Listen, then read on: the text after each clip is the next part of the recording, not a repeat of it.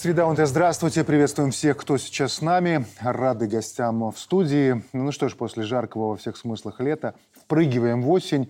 Первый осенний выпуск у нас сегодня, но поправки на сезон, увы, нет. По-прежнему градус событий высокий, причем зачастую напряжение не от самих событий, а от того, как используют информацию о ней – вот проходит у нас плановое учение у ДКБ «Боевое братство», а соседи накачивают страшилками свое население. Вот уже министр обороны Беларуси Виктор Хренин терпеливо вразумляет, не нужно искать конспирологии, учения «Боевое братство» плановые и открытые. Основная цель – найти пути и способы противодействия вызовам, которые могут возникнуть именно в странах ОДКБ. Все. А услышат они Александр Борисович, нашего министра? Я полагаю, что они все понимают, все знают, но они просто используют наши учения для того, чтобы раздувать военный психоз в своей стране.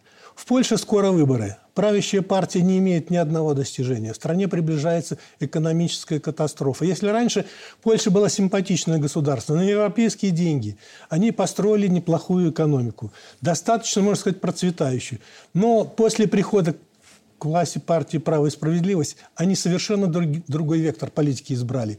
Вместо того, чтобы ориентироваться на народно-хозяйственное развитие, они сейчас строят правый фланг НАТО. Они русофобское и белорусофобское знамена подняли для того, чтобы получить под это деньги от американцев и создать э, здесь своего рода оплот. Польша поэтому не откликнулась на приглашение Беларуси. Ну, раз хотите, приезжайте на учение у ДКБ, смотрите сами, задавайте вопросы. Ну, для того, чтобы потом обвинить Беларусь в том, что она э, накачивает свою территорию вооруженными силами, что у нас здесь э, готовится операция Вагнер, допустим, готовится вторгнуться в Польшу, в страны Балтии и так далее. Это нужно для того, чтобы говорить, мы ничего не знаем, мы ничего не видели, Поэтому, конечно, Польша играет, ну, в народе говорят, дурку валяет. Александр Иванович, а вы как на это смотрите? Вы э, в своем э, предисловии сказали о том, что учение носит плановый характер. И о них было заявлено еще в конце прошлого года, когда мы э, э приняли руководство ОДКБ э, на 2023 год. И э, накануне учений очень четко рассказали о замысле, какие задачи будут решаться. И эти задачи, они подтверждают, что это учение, которое носит оборонительный характер.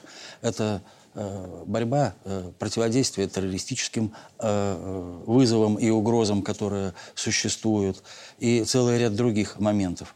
Поэтому и в плане подготовки эти учения были. Почему не приехали? Они не собирались приезжать. Потому что образ врага, который культивируется в отношении России и Беларуси, он требует э, дровишек постоянно. Ну, подрастерялись. Не ожидали, что мы пригласим. Они же все сделали для того, чтобы мы просто обрубили любые контакты. А, профессионализм в политике и заключается, что необходимо делать неожиданные шаги. И такой неожиданный ход именно для них и был сделан главой государства, когда он предложил, приезжайте, пожалуйста, хотите, как посадка аэродрома, э, вернее, посадка самолетов будет на шоссе у нас происходить. Посмотрите. Посмотрите, как противодействуем биологическим угрозам, которые есть. И вот вчера эти учения завершились э, по, по, э, по РХБЗ, да, и по медицинским показателям. Поэтому все готовы были показать, но им это не надо, потому что действительно правильная точка зрения, что Польша, это милитаризация Польши, это один из трендов теперешнего ее развития. И то, что там по сравнению с прошлым годом за э, прошлый квартал там 6,5% ВВП у них поднялось. Это за счет милитаризации, за счет накачки вооружениями, за счет развития инфраструктуры и за счет того, что они продолжают это. И тут план по перевооружению э, э, своих э, сил э, обороны Польши. Это беспрецедентно. 300 тысяч армии увеличится с 125 там меньше, чем за 10 лет. Это очень серьезно. Почему не приехали польские военные? Ну, если приехать и принять предложение нашего президента и Беларусь, то надо признать, что Беларусь никому не угрожает. Они же приехали и спросят потом, приезжают в Варшаву назад, их спрашивают, так есть угроза? Придется говорить правду. Ну нет угрозы, мы все видели. Лучше не ехать. Второй момент. На самом деле в современном мире угроз уже не скроешь. Э, каждый день президенту Польши и Литвы ложится доклад спецслужб армии, о всех действиях на территории Беларуси. Это нормально, это разведка работает. И каждый день им пишут, угрозы нет, ЧВК Вагнер не угрожает. Белорусская армия занимается планами и учениями. У границ никакого столпотворения нет. Правда в том, что политики польские прекрасно знают, что угрозы нет. Они врут. Вот теперь вопрос, почему они постоянно врут собственному народу? Сами себе-то они не врут, они знают правду. Две причины. Я согласен со своим коллегой. Выборы, с одной стороны, а с другой, э, а с другой это смысл выживания на сегодня Польши и Литвы. Потому что деньги им давать Запад, Америка, будет только на это. Они нужны американцам только как страны, которые противостоят нам. И третий важный момент. Вот все, что происходит в военной сфере, если сравнить Польшу и Беларусь. Ведь Беларусь все делает для мира, а Польша нет. Возьмите последнюю историю с вертолетом. Она очень показательна. Когда наш министр, э, наше Министерство обороны говорит, нет, мы не видим здесь провокации со стороны Польши специально, мы видим здесь ошибку пилота. Это о чем говорит? Мы не хотим искусственно... С конкретизацией. Да. Очень мы... плохо подготовленный Очень плохо пилот. подготовленный пилот. Не просто ошибка, а очень плохо Да, подготовленный. очень плохо подготовленный пилот. Мы же могли другую риторику избрать. Представьте на секунду белорусский вертолет на такое расстояние углубляется на польскую территорию. Нет, или мы сбиваем тот вертолет. Конечно. Или мы сбиваем тот вертолет. То могли? есть могло же, могли, могли. И все было бы на законных основаниях. Но Лукашенко, Беларусь, войны не хочет. Вот мы, когда проводим учения, для чего? Для мира. Чтобы вы видели, к нам не лезть. Олег Сергеевич, а для чего они отправили вертолет с этим балбесом-летчиком, как они сами говорят, что у него недостаточная подготовка, но в таком напряженном месте, где собраны и их вооруженные силы, Я свою и наши, позицию высказал. Значит, я, подготовленный я убежден, что все равно вот это один из элементов все равно провокации скрытой. Не бывает ничего просто так. И эти провокации на границе каждый день. Просто молодцы наши военные, что они это тонкий политический ход. Это, это красиво и показывает действительно позицию Беларуси, что они не используют это для того, чтобы градус э, противостояния повысить. Нам война не нужна, мы полякам обращаемся, простым полякам. Посмотрите, нам война не нужна. Поэтому власти Польши раздражает приглашение на учение, а еще больше раздражает, что мы границу не закрываем. Юлия Константиновна, а, ну, действительно похоже на провокацию. Это провокация, естественно, безусловно. И с другой стороны, посмотрите, что у наших военных появился новый навык такой. Они вынуждены были его приобрести. Гасить провокацию. Ведь что такое слова министра обороны, что мы не видим в этом провокацию, а видим просто ошибку? приезжайте, посмотрите, как у нас это делают. Ну, Красиво научитесь. ответил. Но Красиво. это же не лишает нас возможности предполагать о том, что было на уме вот у этих товарищей, А которые... в том, что в данном случае его. это показывает, насколько мы самостоятельное, независимое государство, проводящее свою политику, нацеленную только на оборону. Нам не нужна война.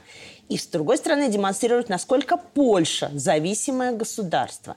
И делает все только для того, чтобы развязать очередную провокацию для своих хозяев и получить очередные какие-то гонорары. Если бы, не дай бог, мы сбили бы этот вертолет, представляете, что бы тут началось? В чем бы нас На обвинили? то был расчет.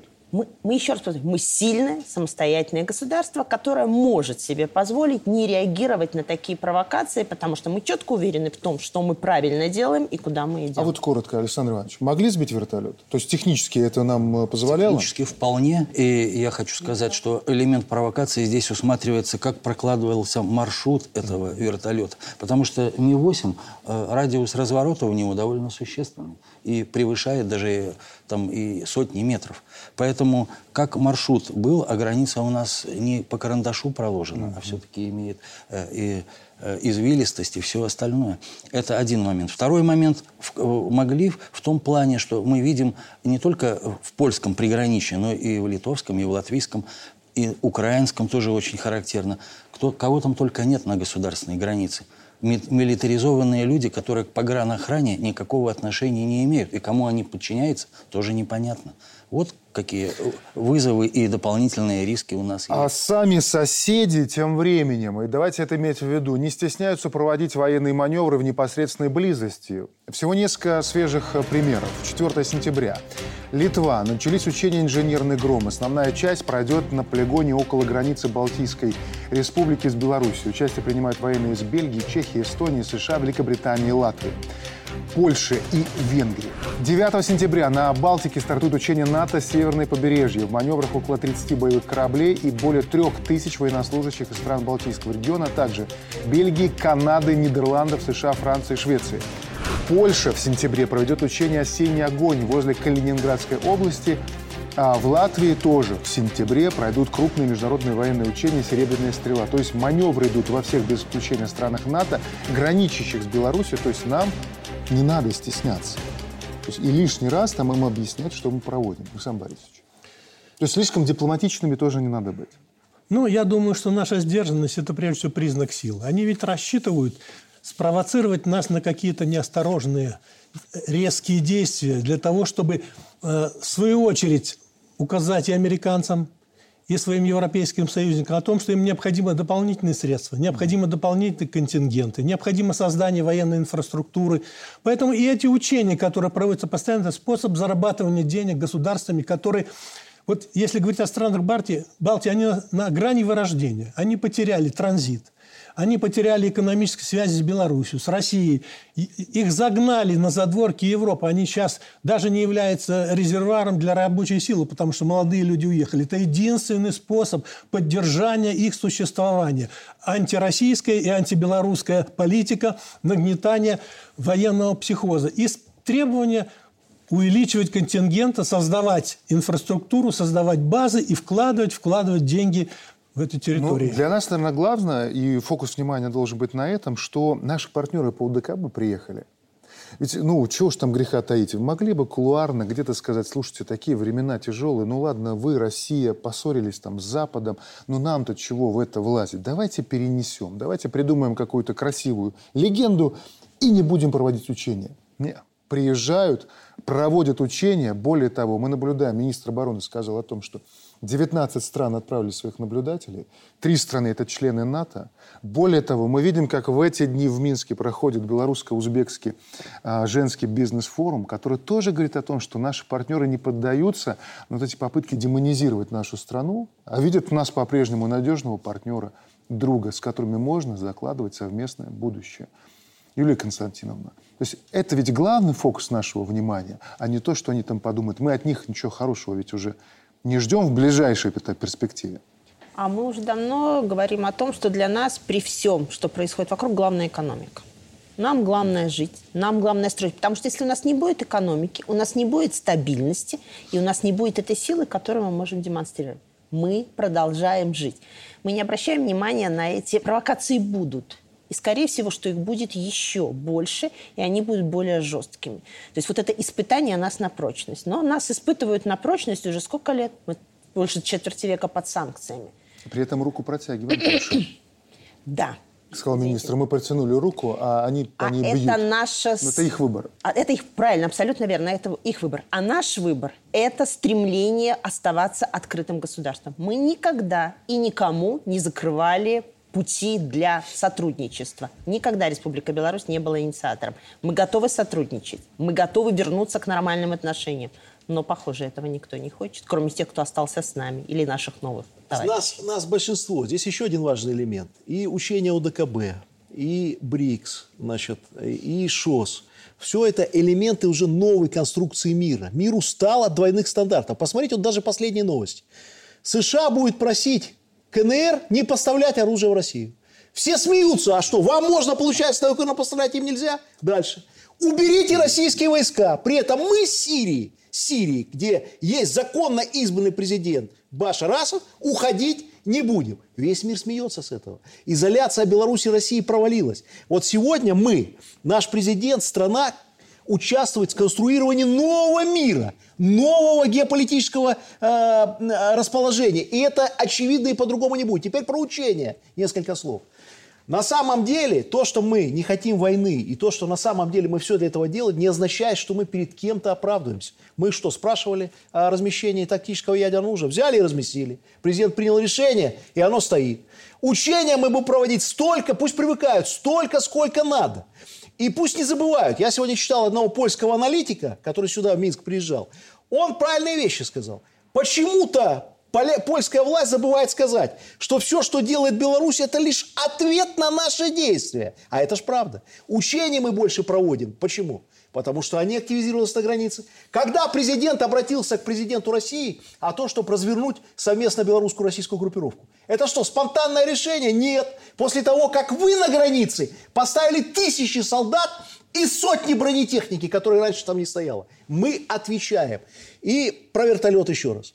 Значит, могли мы его сбить? Могли. Не сбили? Правильно, что не сбили, потому что нам война не нужна. Но они прекрасно знают. Вы думаете, нас не боятся? Не боялись бы, напали бы уже. Они знают, что если бы этот вертолет нанес удары по каким-то объектам Беларуси, вот тогда мало бы не показалось. И они это тоже понимают. Поэтому эта игра значит, э, польских э, значит, военных, которые нас провоцируют, она продолжится и дальше. Провокации будет еще больше. Олег Сергеевич, посмотрите, они ведь еще и продолжают. А, Польша отказывается выполнять договор об обычных вооруженных силах в Европе относительно нашей страны. Тема звучала на недавнем совещании да. Совета Безопасности. Давайте фрагмент вспомним. В апреле Варшава уведомила о решении не выполнять договор об обычных вооруженных силах в Европе в отношении нашей страны. Это фактически последний юридически обязывающий международный акт в сфере контроля над вооружениями. А вот это уже опасный шаг. И мы всегда должны поляков, руководство Польши об этом предупреждать, чтобы потом больно не было. Александр Борисович, а в чем опасность, как военный эксперт? Объясните нам, пожалуйста, этого шага. Ну, ведь соглашение об ограничении обычных вооружений в Европе накладывало значительное ограничение на количественные и качественные параметры группировок, которые стороны могут иметь по обе стороны границы. Значит, это и э, контин, размер контингента собственного и приглашенного, как говорится, это количество танков, это количество артиллерийских орудий. То есть, когда нагнетается такая обстановка, когда сосредотачиваются группировки, ну, есть, в общем, э, старая вот эта вот поговорка, если ружье в первом акте висит, то в третьем она может выстрелить.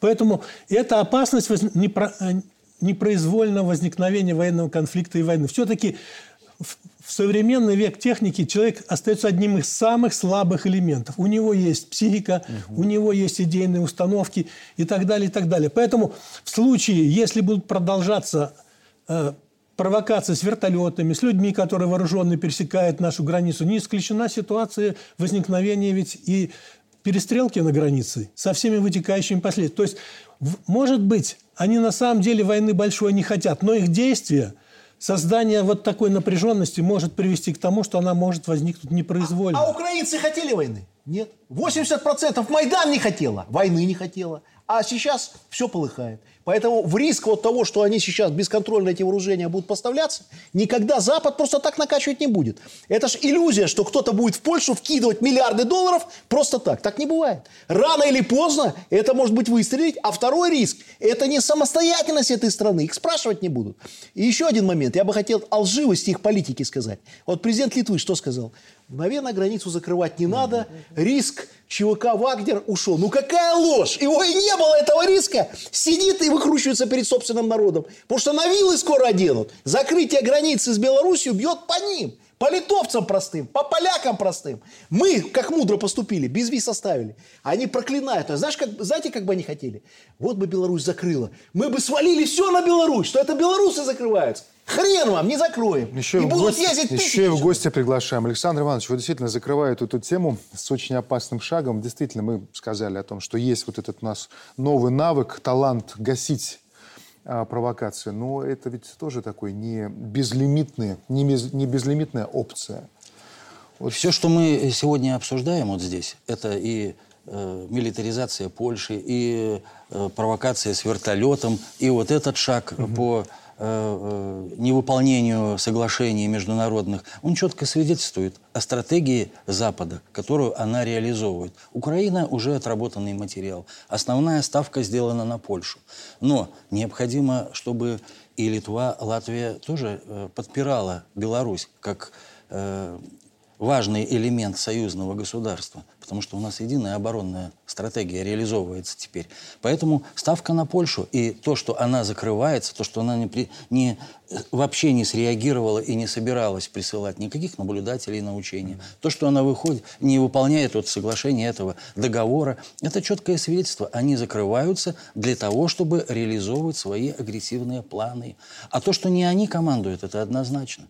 Давайте дальше пойдем. Чуть-чуть Польше и переходим на Украину. Как вам такая новость, которая очень многих взбудоражило, особенно на Украине. Польша начала выдавать Украине мужчин призывного возраста, которые уехали с началом СВО. Ну, на самом деле, все говорит само за себя, да, здесь все очевидно. А что это за новая фаза такая все-таки? Отличная фаза. Она предсказуема была год назад. Все говорили, что украинцы закончатся. И это трагедия. На самом деле, помните, президент год назад выступал, говорит, э, националистов, вот этих радикалов, которые хотели воевать, их убили. Дальше призывают уже народ простой. Сейчас у них новая волна мобилизации. Что делать? Где людей брать? Они вспомнили о тех, кто уехал в Польшу, в другие страны. Все же они стоят на учете. Все они подконтрольны. И по команде, сегодня уже Верховная Рада готовит законопроект, они будут выдаваться. Более того, в польских СМИ уже есть информация, и общество готовит, что это надо делать. Но будет следующий шаг. Я белорус. Я вот обращаюсь к этим, кто у нас остался уехавший. Вас будут скоро выдавать, значит, для Украины. Вы же говорили, что освобождение от режима, как вы называете, лежит на Украине. Вот вас там соберут призывные пункты. И я не шучу. Выдадут автоматы и отправят на украинский фронт. Олег Сергеевич, Их не устраивает. Поменялась процедура выдачи паспортов. Правильно. Так знаете что? Вот я сейчас э, смотрю, как в интернете поднялся хайп, э, когда президент подписал указ, что паспорта можно менять только на территории Беларуси. Друзья мои, кто там находится, э, вы это воспринимаете как спасение вас. Приезжайте на родину. Лучше родины ничего нет. Это еще один шаг государства, по сути, к вам навстречу. Потому что вас там за людей не считают. Вас там рано или поздно, как украинцев, кинут на фронта. Никто вас не даст спокойно сидеть по гостиницам. Борьба в интернете закончена. Западу от вас нужен экстремизм, терроризм, оружие и война. Для этого вас будут использовать. Поэтому берите быстрее документы в самолет, поезд. Самолет нельзя пока. Вы из-за вас э, пространство воздушное закрылось. Через Стамбул, через Вильнюс, как угодно. И бежите сюда. Меняйте паспорт и оставайтесь тут. Есть ведь и продолжение у этого с точки зрения украинского поведения. Посмотрите, Министерство обороны Украины обновило требования к здоровью военнослужащих, и теперь можно и больных вирусным гепатитом, и ВИЧ, и людей с психическими отклонениями отправлять туда. То есть мы э, раньше как-то, знаете, говорили воевать до последнего украинца, но все надеялись, что это метафора. Слушайте, одно слово. Я Метафора, просто а это реальный не, план. Не, не выдержал. Ну вот, а, а в это время Верховная Рада принимает законопроект, что депутаты не будут показывать свою декларацию. Буквально вчера. И это Украину возмутило. Вы людей на фронт отправляете, сволочи, а не можете даже показать свои доходы. Это же депутат Верховной Рады, ты же якобы с народом. Вот какая политика. Да. Это все объяснимо. Украинские резервы сгорают, и их осталось на чуть-чуть. Это один момент. Для Польши тоже выгодно выдавать украинцев. Им нужны украинки, которые могут демографическую ситуацию улучшить, улучшить в Польше. Замуж потенциально могут выйти за поляков. Возмутились Да. уже польские женщины, сказали, не надо нам такой Э, помощи. Ну, польские женщины, это тоже, их тоже можно понять в этом плане. Поэтому нужны резервы. Где брать? Вот правильно было сказано, что брать из-за границы. Потому что э, по отдельным оценкам, что до 7 миллионов украинцев выехало. Да, некоторые вернулись, некоторые где-то не ассимилировались и э, дальше двинулись. Поэтому э, э, есть оценки, что только в Польше 70 тысяч потенциальных э, мужчин призывного возраста находится. Но э, на Украине сейчас стратегия реализовывается не до последнего украинца, а и до последней украинки. Чуть больше месяца назад они упростили порядок привлечения вооруженные силы, и на многие воинские должности можно назначать женщин. Поэтому и, украи, и укра- украинцы, и украинки теперь просто будут брошены в котел э, э, войны за американские А интересы. кто-то может остановить вот этого коллективного Зеленского от такого геноцида, которым он сейчас занимается, геноцида украинского же народа? Ну, я думаю, самые здравые э, силы, которые там есть, это как раз и есть военные. Военные, потому что да? украинский народ, он ничего не решает. Его загнали в стойло, и все. Он не, не может какие-то усилия То предпринять в политическом плане. Только военные самые реалистичные люди в Украине в настоящий момент.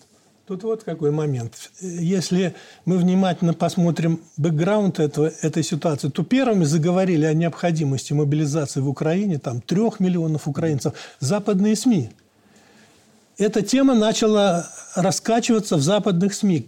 Они говорили о том, что для того, чтобы успешно завершить контрнаступление или организовать повторно, необходимо мобилизовать до трех миллионов украинцев. То есть как представляется, Запад заинтересован в том, чтобы эта война как можно дольше длилась. Чтобы Россия здесь была как можно дольше связана на этом театре военных действий. Очевидно, что просматривается желание Соединенных Штатов Америки здесь, э, так сказать, Россию зацепить этой войной, а продолжить свою эскалацию в районе Тайваня и Китая. Это очень широкая игра, это глобальная игра. И поэтому Соединенные Штаты будут толкать украинцев. Действительно, и мужчины, и женщины будут гореть в этом огне. Но я думаю, что и и поляков тоже, если понадобится, тоже бросят в этот огонь. И дальше ситуация, как мне кажется, будет развиваться по нарастающей. И это, конечно, очень-очень опасно.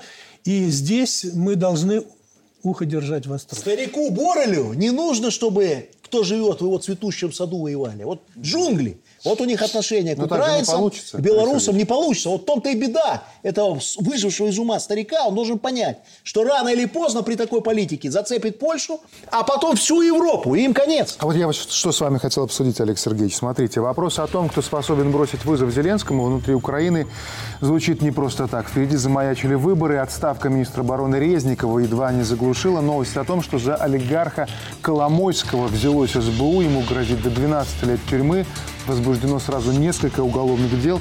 Ну что это? Они так вступают в предвыборный марафон? Ну, надо четко сказать, что никаких выборов в Украине не было и нет. Mm. То есть там все решается закулисно. Тогда зачем это? А, игра – это разборки внутриполитические. А надо на кого-то, объясняю, надо на кого-то свалить провал контрнаступления. Mm. Второе – коррупция. Все уже знают, что все воруют. Но самое страшное, что от того, что поменяли министра обороны, ничего не поменяется. Потому что а, украинской армией командуют генералы НАТО. Ничего не будет. И коррупции меньше не станет. Самый главный коррупционер сидит Зеленский. Рядом с ним такие же воры с миллионами долларов. Но народу надо что-то показать. И еще по Коломойскому.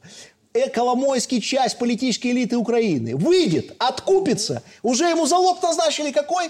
Астрономическая сумма. Выйдет, потому что за ним американцы. А американцы специально стравливают для того, чтобы потом выбрать ту кандидатуру, которая им наиболее устроит э, место Зеленского. Зеленский авторитет теряет. Люди ненавидят его уже. И ему рано или поздно придется ответить за тысячи, десятки, сотни убитых тысяч, которые лежат в могилах. С Коломойским понятно, Резников тоже про политическую гонку или это другая пьеса? Это попытка свалить э, провал контрнаступления и убрать фигуру с политической доски. Но при этом ее могут и достать. Сняли с министра обороны, станет еще хуже.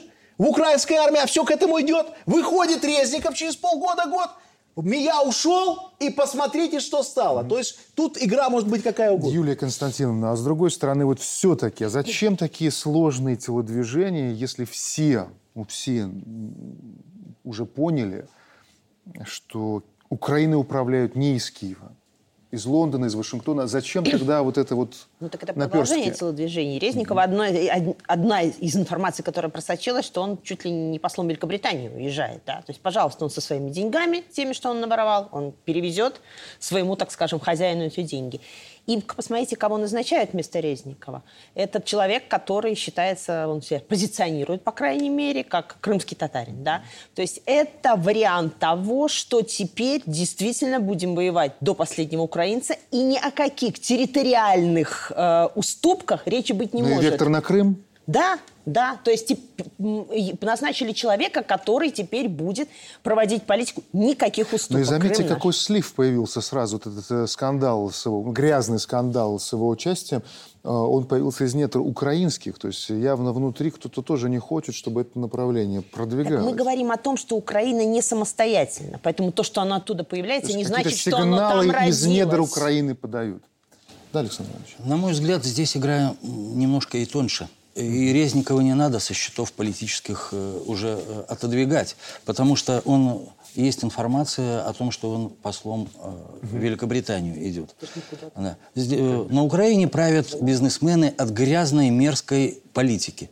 Но э, г- голова у них светлая и работает на несколько шагов вперед. Поэтому они просчитывают, да, парламентских выборов в октябре не будет, военное положение. А на президентские, если провал контрнаступления, если Запад, Запад додавит и конфликт как минимум будет заморожен, что остается? Необходимо президентские выборы в следующем году проводить 31 марта. Поэтому просчитывают и такой вариант. Поэтому нужен э, Резников послом Великобритании для того, чтобы одним из центров западной силы с Великобританией договориться. А министр обороны, э, давайте не путать министр обороны у нас и у них. Это должность политическая, это просчитывается логистика, деньги. Поэтому кто управлял имуществом, кто сидел на деньгах, вполне подходит на эту роль. Один момент. Второй момент – назначенный министр обороны, он знает турецкий язык. Один вектор э, Великобритания э, взаимоотношения с Турцией и напрямую тоже с Турцией. Знает человек турецкий язык. Родился в Узбекистане, в постсоветском пространстве. Это тоже вариант. Э, что мало э, таких э, узбекских сил или выходцев из Средней Азии, которые готовы воевать за украинцев за деньги, как наемники вполне есть. Там тоже э, ислам, э, исламские течения есть фундаменталистские, которые готовы тоже боевиков поставлять. Поэтому вот какая игра. На продолжение конфликта, но не исключается вариант о том, что необходимо идти на президентские выборы. У Зеленского карта. Все, я расправился. Э, с теми э, коррупционерами, которые есть в украинской политике. Потому что других достижений нету и не будет. Пару минут, и мы продолжим еще несколько важных тем, которые надо сегодня успеть обсудить. Оставайтесь с нами. Мы продолжаем. Если вы, наши зрители, стали ловить себя на мысли, что украинская тема уже не так актуальна, как раньше, то знайте, вы не одиноки. На коллективном Западе все отчетливее звучит новый политический тренд – отстраненность от украинских проблем. Сначала обитатели офиса на Банковой ошарашили сообщение из ООН, где после расследования не смогли найти доказательств тому, что территория Украины происходит геноцид со стороны России. Неприятное для Киева правды добавили и правозащитники из Human Rights Watch – в организации сообщили, что собрали доказательства гибели жителей Изюма в результате обстрелов в ВСУ кассетными боеприпасами в 2022 году.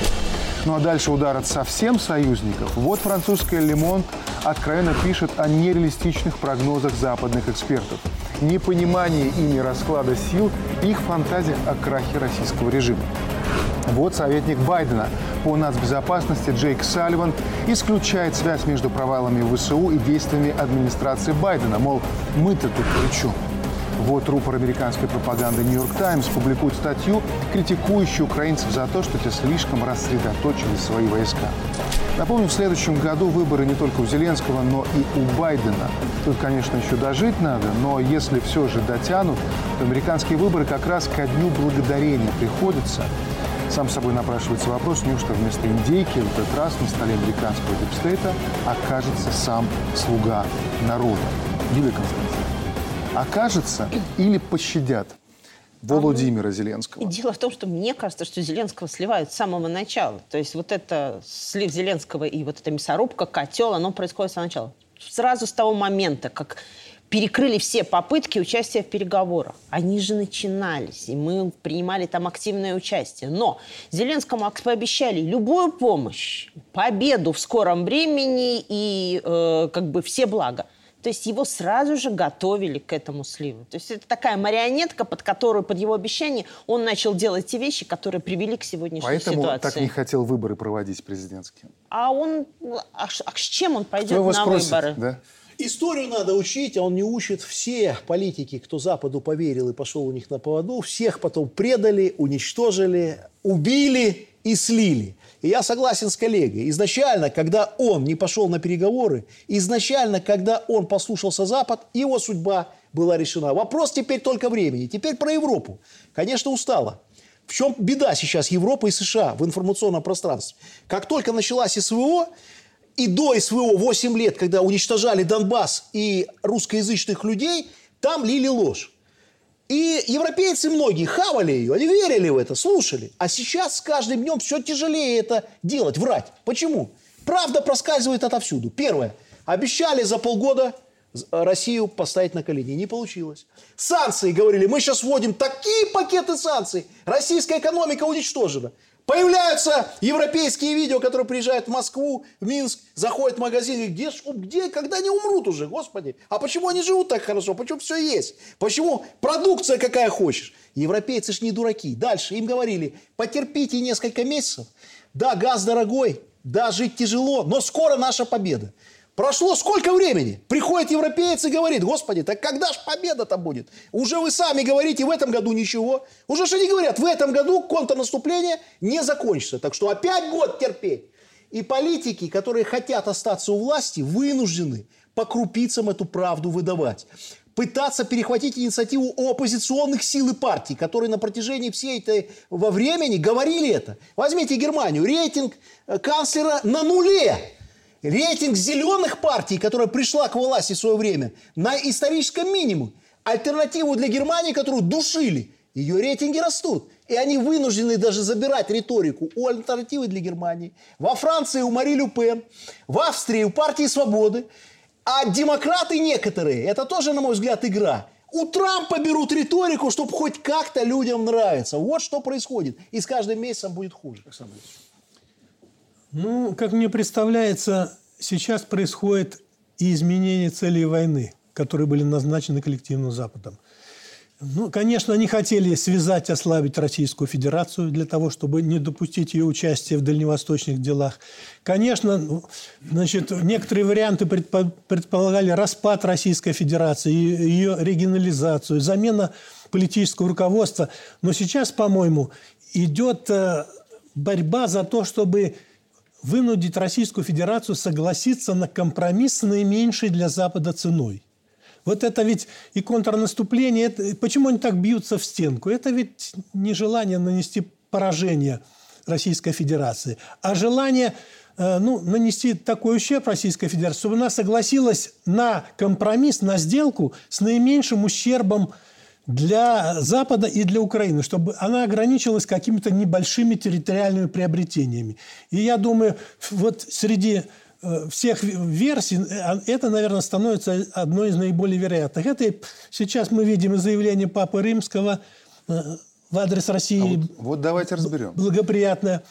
Это желание пробить канал. Вот два, две цитаты. Действительно хорошо, что Александр Борисович вы это затронули. Первая очень показательная реплика «Невозможно пройти мимо». Глава МИД Австрии Александр Шаленберг, вот только послушайте, заявил, что видит украинского коллегу, то есть Кулебу, чаще, чем своих детей. И в этом ни разу нет радости, а сплошная безнадега. Ну и вот то, что вы затронули, это, конечно же, скандал. И чем больше мы с вами в него погружаемся, понимаем, что не случайными были слова, которые произнес понтифик Папа Франциск, а, общаясь с молодежью католической из России. Надо послушать. Никогда не забывайте о наследии. Вы – потомки великой России, великой России святых, правителей, Великой России Петра I, Екатерины II, той империи, великой, образованной, великой культуры и великой человечности. Никогда не отказывайтесь от этого наследия. Вы – потомки Великой Матери России. Шагайте вперед с этим. И благодарю вас. Спасибо за ваш способ быть русскими. Ну, э, что сказать? Понятно, почему начали истерить на Украине, в Прибалтике.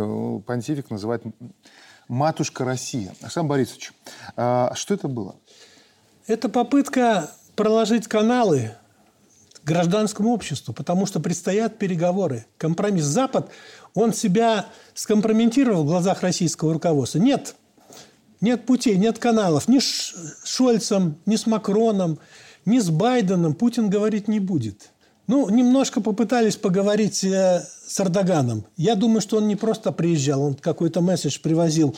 Ну, и сейчас тяжелая артиллерия пошла в ход. Вспомним 17 мгновений весны. То есть, еще раз, это были не случайные слова, что бы да. ни говорила пресс-служба Ватикана. Да.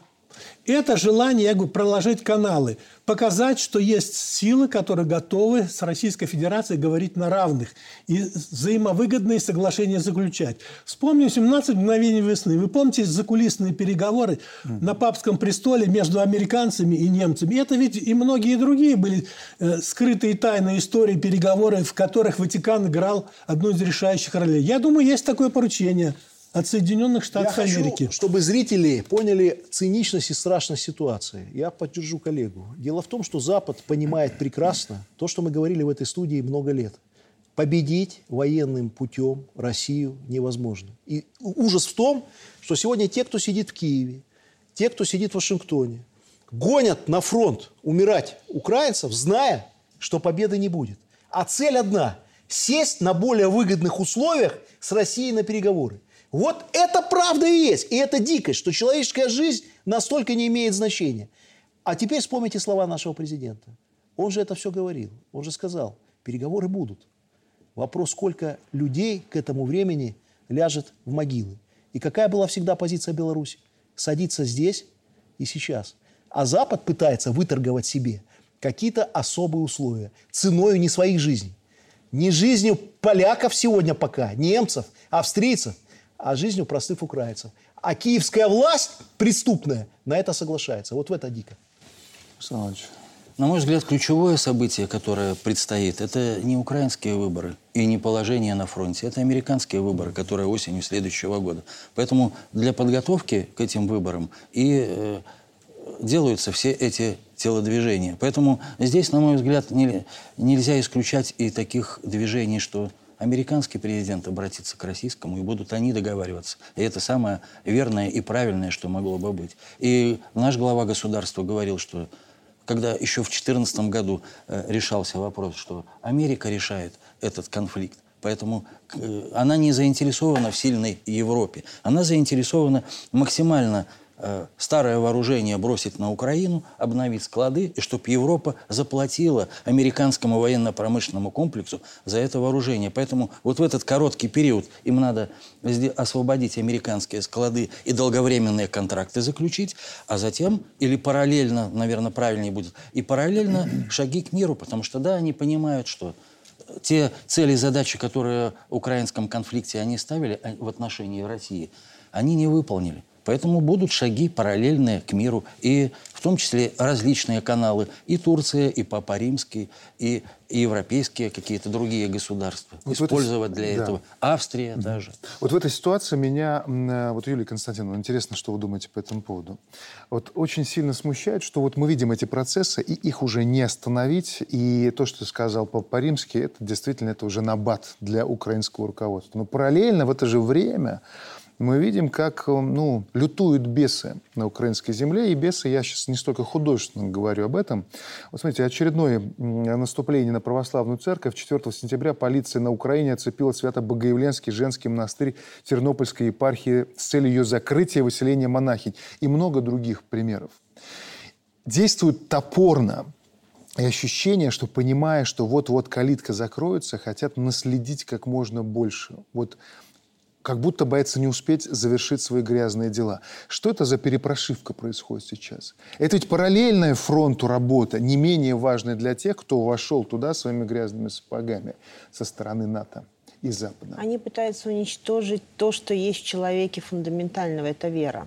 Человек может переехать в другую страну, да, он может жить, он может привыкнуть к другому климату. Но если человек верит, если у него вот есть вера, с которой он родился, поменять веру очень трудно. То есть это фундамент его сознания. А человека... целая, извините, матушка да. Россия, да? да? То есть мы это, слышим... Когда мы говорим «отмена России», не произошло отмены России. Нету. И вот, э, собственно говоря, это, это подтверждение слов. Россия как была великой, так и остается. Так вот это уничтожение веры человека, у которого уничтожена вера, его очень легко перепрошить. Он атомизирован, он потерян, и с ним можно делать все, что угодно. У человека, который есть вера, с ним можно ему можно устроить какие-то там кабальные условия. Ну, его легко, допустим, сегодняшнего современного человека смутить. Взяли, отключили электричество. То есть есть у многих аналитиков, что следующий кризис будет именно связан с тем, что людей будут отключать от электричества от связи человек, у которого есть вера, который уверен, который, э, у которого есть вот это внутренний стержень, он перестроится, мобилизуется и найдет, как жить дальше. А человек, у которого веры нет, вот то, что сегодня делают в Украине, ведь они прекрасно понимают, что вот православие, реальное православие, оно уничтожает, э, дает такой серьезный отпор вот этим бесам, которые существуют. И чем больше людей будет разобщенных, у которых отнимут веру, во что они верят, тем легче их будет перепрошить. Важный момент, он позволит нам подытожить все то, о чем мы говорили. Прозвучал 1 сентября. Президент, когда общался с молодыми людьми, вот в какой-то момент зашел разговор а, о том, чем принципиально отличается суверенитет и независимость. И а, вот эти размышления независимости не как слово с лозунга или с плаката, а как нечто, что является частью нашей жизни. И ты понимаешь, насколько мы все зависимы друг от друга. И что нужно отличать независимость и суверенитет, понимать глубинную суть этого явления. Я предлагаю сейчас посмотреть, вспомнить эти слова, а потом мы об этом еще поговорим. Пожалуйста. Независимость, уважаемые мои, это даже не суверенитет. Независимость понятие абсолютно относительное. Возьмите такие крупные страны, ну, как нашу братскую соседнюю Россию. Она что, абсолютно независима? Специальная военная операция показала, что очень даже зависима и нуждается в поддержке и помощи. Мощный Китай, Индию, полтора миллиарда населения. Они что, независимы? Далеко нет, тоже нуждаются в поддержке. Даже вот яркий пример Соединенных Штатов Америки. И валюту печатают, и могут завалить весь мир этими бумажками зелеными. Они что, независимы? Случилась война в Украине – это их интерес война, американцев прежде всего. Но они в одиночку не увязались в эту драку. Они на свою сторону перетащили 51, может уже сейчас больше, 51 страну. Они попытались объединить весь мир и получить колоссальную поддержку. Потому что они зависимы от этих стран. Поэтому независимость – понятие относительное. Но мы, мы имеем эту независимость и имеем суверенитет. Нам надо это сохранить, чтобы мы никогда больше не поставили те поколения, которые придут за нами, и вас под плетку. Много раз, вот готовясь к этому э, разговору, вы как-то переслушивали мы эти слова, и вот невольно приходишь к мысли о том, что если бы такая логика была у руководителей стран, которые находятся у нас по соседству, но мы бы жили совершенно на другой реальности. Мы бы, во-первых, понимали, насколько мы, как сказал президент чуть ранее, мы соседи, они от Бога их не выбирают. Насколько мы одним этим фактом зависимы друг от друга. Ни войны, ни потери Украины, и ни такого влияния Запада разрушающего не было бы. Вот э, очень такие мудрые слова президента. Я вспоминаю встречу сейчас Эрдогана с Путиным. Вот, казалось бы, Эрдоган, да? Это что, пророссийский политик? Нет. Он отстаивает национальные интересы Турции. Вот что бы мы хотели от своих соседей?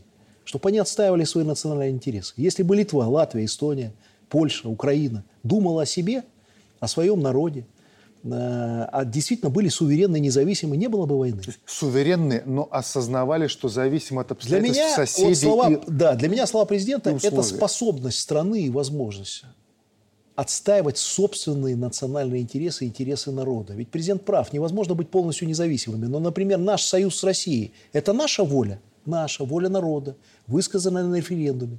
Он укрепляет суверенитет? Укрепляет.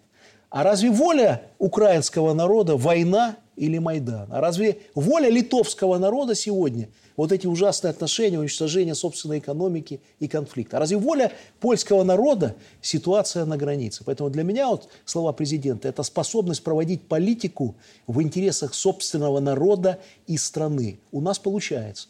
И на самом деле, поэтому мы живем под мирным небом. И 1 сентября, когда я вез дочку в школу, я смотрел на солнце, даже солнце светило – и, честно говоря, у меня на душе было радостно, потому что это счастье, что мы можем так спокойно ехать. И это труд. Это дано не Богом. Это труд. Бог дает возможности. А от нас зависит, какой страна будет. Благодарю, Александр Иванович. А как вы на это смотрите?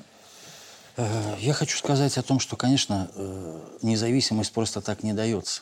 И для того, чтобы ее реализовывать, необходимо иметь и систему национальной безопасности и э, в том числе и экономическую безопасность очень сильную, и мы это пытаемся делать и делаем успешно. Но э, это необходимо каждодневный труд для этого. Поэтому, когда есть ценности у народа, а у нашего народа они и есть. И даже в словах Папы Римского, не знаю, сознательно, я думаю, что бессознательно он об этом сказал, о том, что э, мы восточнославянская цивилизация. И то, что и Украина, и Россия – это тоже наши истоки, это наш фундамент. Поэтому если мы будем помнить об, этом фундаменте, тогда нам ничего не будет страшно. Но а, а, хотел бы привести простые слова, которые ну, немножко а, такие очень обывательские. А, а, в книге «Крестный отец» Марка Пьеза там есть один, э, вернее, главный герой там говорит, что один очкарик с портфелем заработает больше, чем банда вооруженных налетчиков в масках. Для того, чтобы защищать свои национальные интересы, нам нужно побеждать именно интеллектом. Никакие вооружения, ничего без интеллекта, ничего невозможно. Поэтому нашим молодежи, нам нужно, чтобы у них были ценности и был интеллект, и они развивались в этом плане. Вот тогда мы сохраним свое национальное государство, суверенитет и независимость. Александр Борисович. Ну, суверенитет надо заслужить. Суверенитет надо завоевать. И, в общем, есть такое выражение, лишь тот достоин жизни и свободы, кто каждый день идет за них на бой. И это не в прямом, а в фигуральном отношении. Все дело в том, что Беларусь сохранила свой авторитет благодаря тому, что сохранила то наследство, которое нам досталось от Советского Союза то высок, высокотехнологичное ядро нашей экономики. Ведь получается так, что могучая Россия по многим элементам значит, высокотехнологичных изделий военного двойного назначения сильно зависит от Белоруссии. И, в общем, многие ее успехи в военной и политической области объясняются тем, что Беларусь сохранила свой научный и производственный потенциал. То есть мы суверенны, мы Потому что мы не отказываемся от наследия наших предыдущих поколений и сохраняем их завоевание. И как в экономическом плане, как в идейном плане, так и в плане национальной, национальной идеи. Мы даже вот эту вещь укрепляем. Я думаю, что вот праздник национального единства 17 сентября – это как раз вот подтверждение того, что мы возвращаемся к своим истокам. По каким-то соображениям мы скромно этот день не отмечали – но теперь мы показываем, что мы суверенны, что мы помним то, что нам принесли наши предки, отцы, деды, прадеды. Угу. Юлия Константиновна. Наверное, недаром мы всегда говорим «суверенная независимая Беларусь». Суверенная мы ставим на первое место, потому что это наше самосознание, это наша история, это наша вера и это наш путь в будущее. А независимость, мы действительно, мы будем зависеть от своих соседей, но мы хотим эту независимость исключительно с точки зрения в построения взаимовыгодных отношений. Но прежде всего мы должны сохранить свой суверенитет. Будет крепкий суверенитет, будет уверенность в силах, будет независимость. Спасибо большое за этот разговор, за эту программу. На сегодня практически все. Мы благодарим наших э, гостей, но Прошу вас, у наших зрителей, еще одну минутку, буквально несколько мыслей напоследок. Послезавтра будут определять самую красивую мисс Беларуси. Да, будут привычные элементы, молодость, шоу, эмоции, но в этот раз глубинно все по-другому. Мир меняется. Вот эта трансформация, о которой так много вот за этим столом, говорят умные люди, пробуют на зуб страны и народы. Настоящие они или пластмассовые барби-ленды – так вот, про контекст, про них и про нас. Юваль Харари, сегодня это главный пропагандист глобалистов и самый открытый гей, манифестирует. С биологической точки зрения нет ничего противоестественного. Все, что возможно, по определению также естественно. По-настоящему противоестественное поведение, противоречащее законам природы, просто не может существовать, поэтому оно не нуждается в запрете. Запутались? Так и было задумано. Поэтому переводим на человеческий. Вот педофилы есть? Ну, конечно, есть. Ну, а раз есть это в природе, значит, естественно, то есть нормально, говорит Харари. Вот такая перспективка. Поэтому пока у них модные писатели кормят народ подобной логикой, мы, как герой в фильме «Вей», помните сцену, проводим черту от нечисти. И мы, конечно, пока не знаем, кто именно победит из девушек в финале «Мисс Беларусь», но вот сто процентов это будет именно девушка, молодая, красивая, настоящая – с чем я нас и поздравляю. На сегодня все. Счастливо.